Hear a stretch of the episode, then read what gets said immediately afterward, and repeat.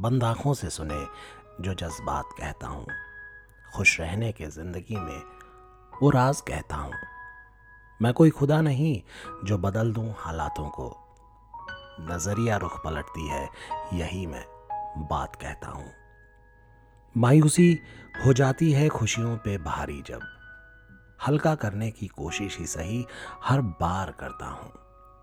आप कुछ ऐसा करें कि खुशियाँ खिंची चली आए।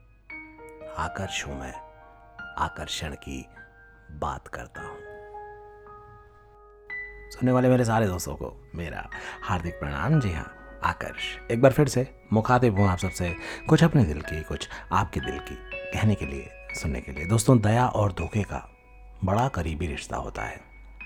आप किसी पर दया करके उसकी मदद करते हैं, पर मुमकिन है कि आप जिस पर दया कर रहे हैं, वो आपको धोखा दे रहा हो। और वैसे भी दया पर, मदद पर कोई ज़िंदगी कैसे बिता सकता है?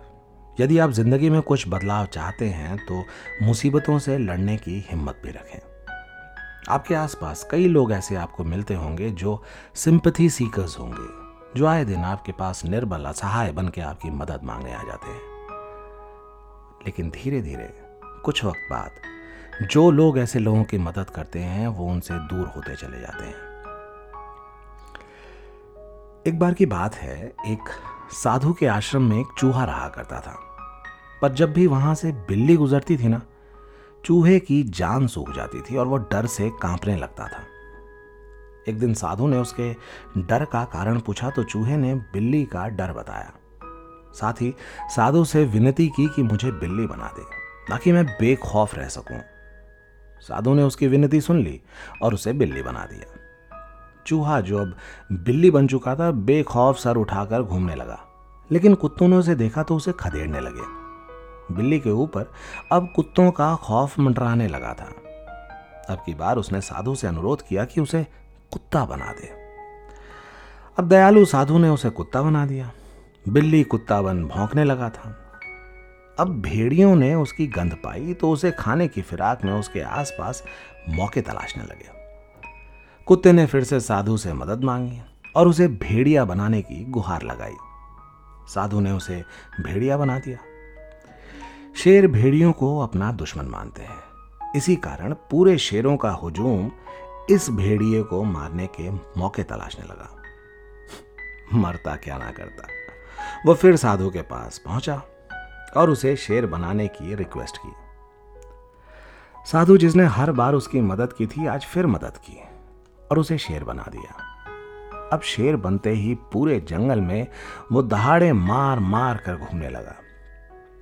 लेकिन अभी कुछ ही दिन बीते थे कि शिकारियों का एक झुंड शेर का शिकार करने के लिए उसकी तलाश में जुट जाता है।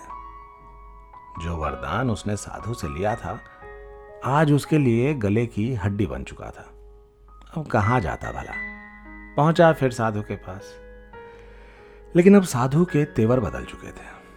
उन्होंने अपने कमंडल से जल छिड़का और शेर को वापस चूहा बना दिया।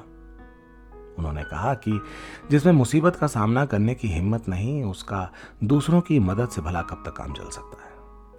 आखिर में तो उसे एक ही वक्त में अपने फैसले और अपनी ज़िंदगी जीनी पड़ती है। किसी की मदद के सहारे ज़िंदगी नहीं जी जाती। सोचिएगा, आपके आसपास ऐसे कितने सारे लोग हैं जो अक्सर आपकी मदद मांगने चले आते हैं। थोड़ा ऑब्ज़र्व कीजिए।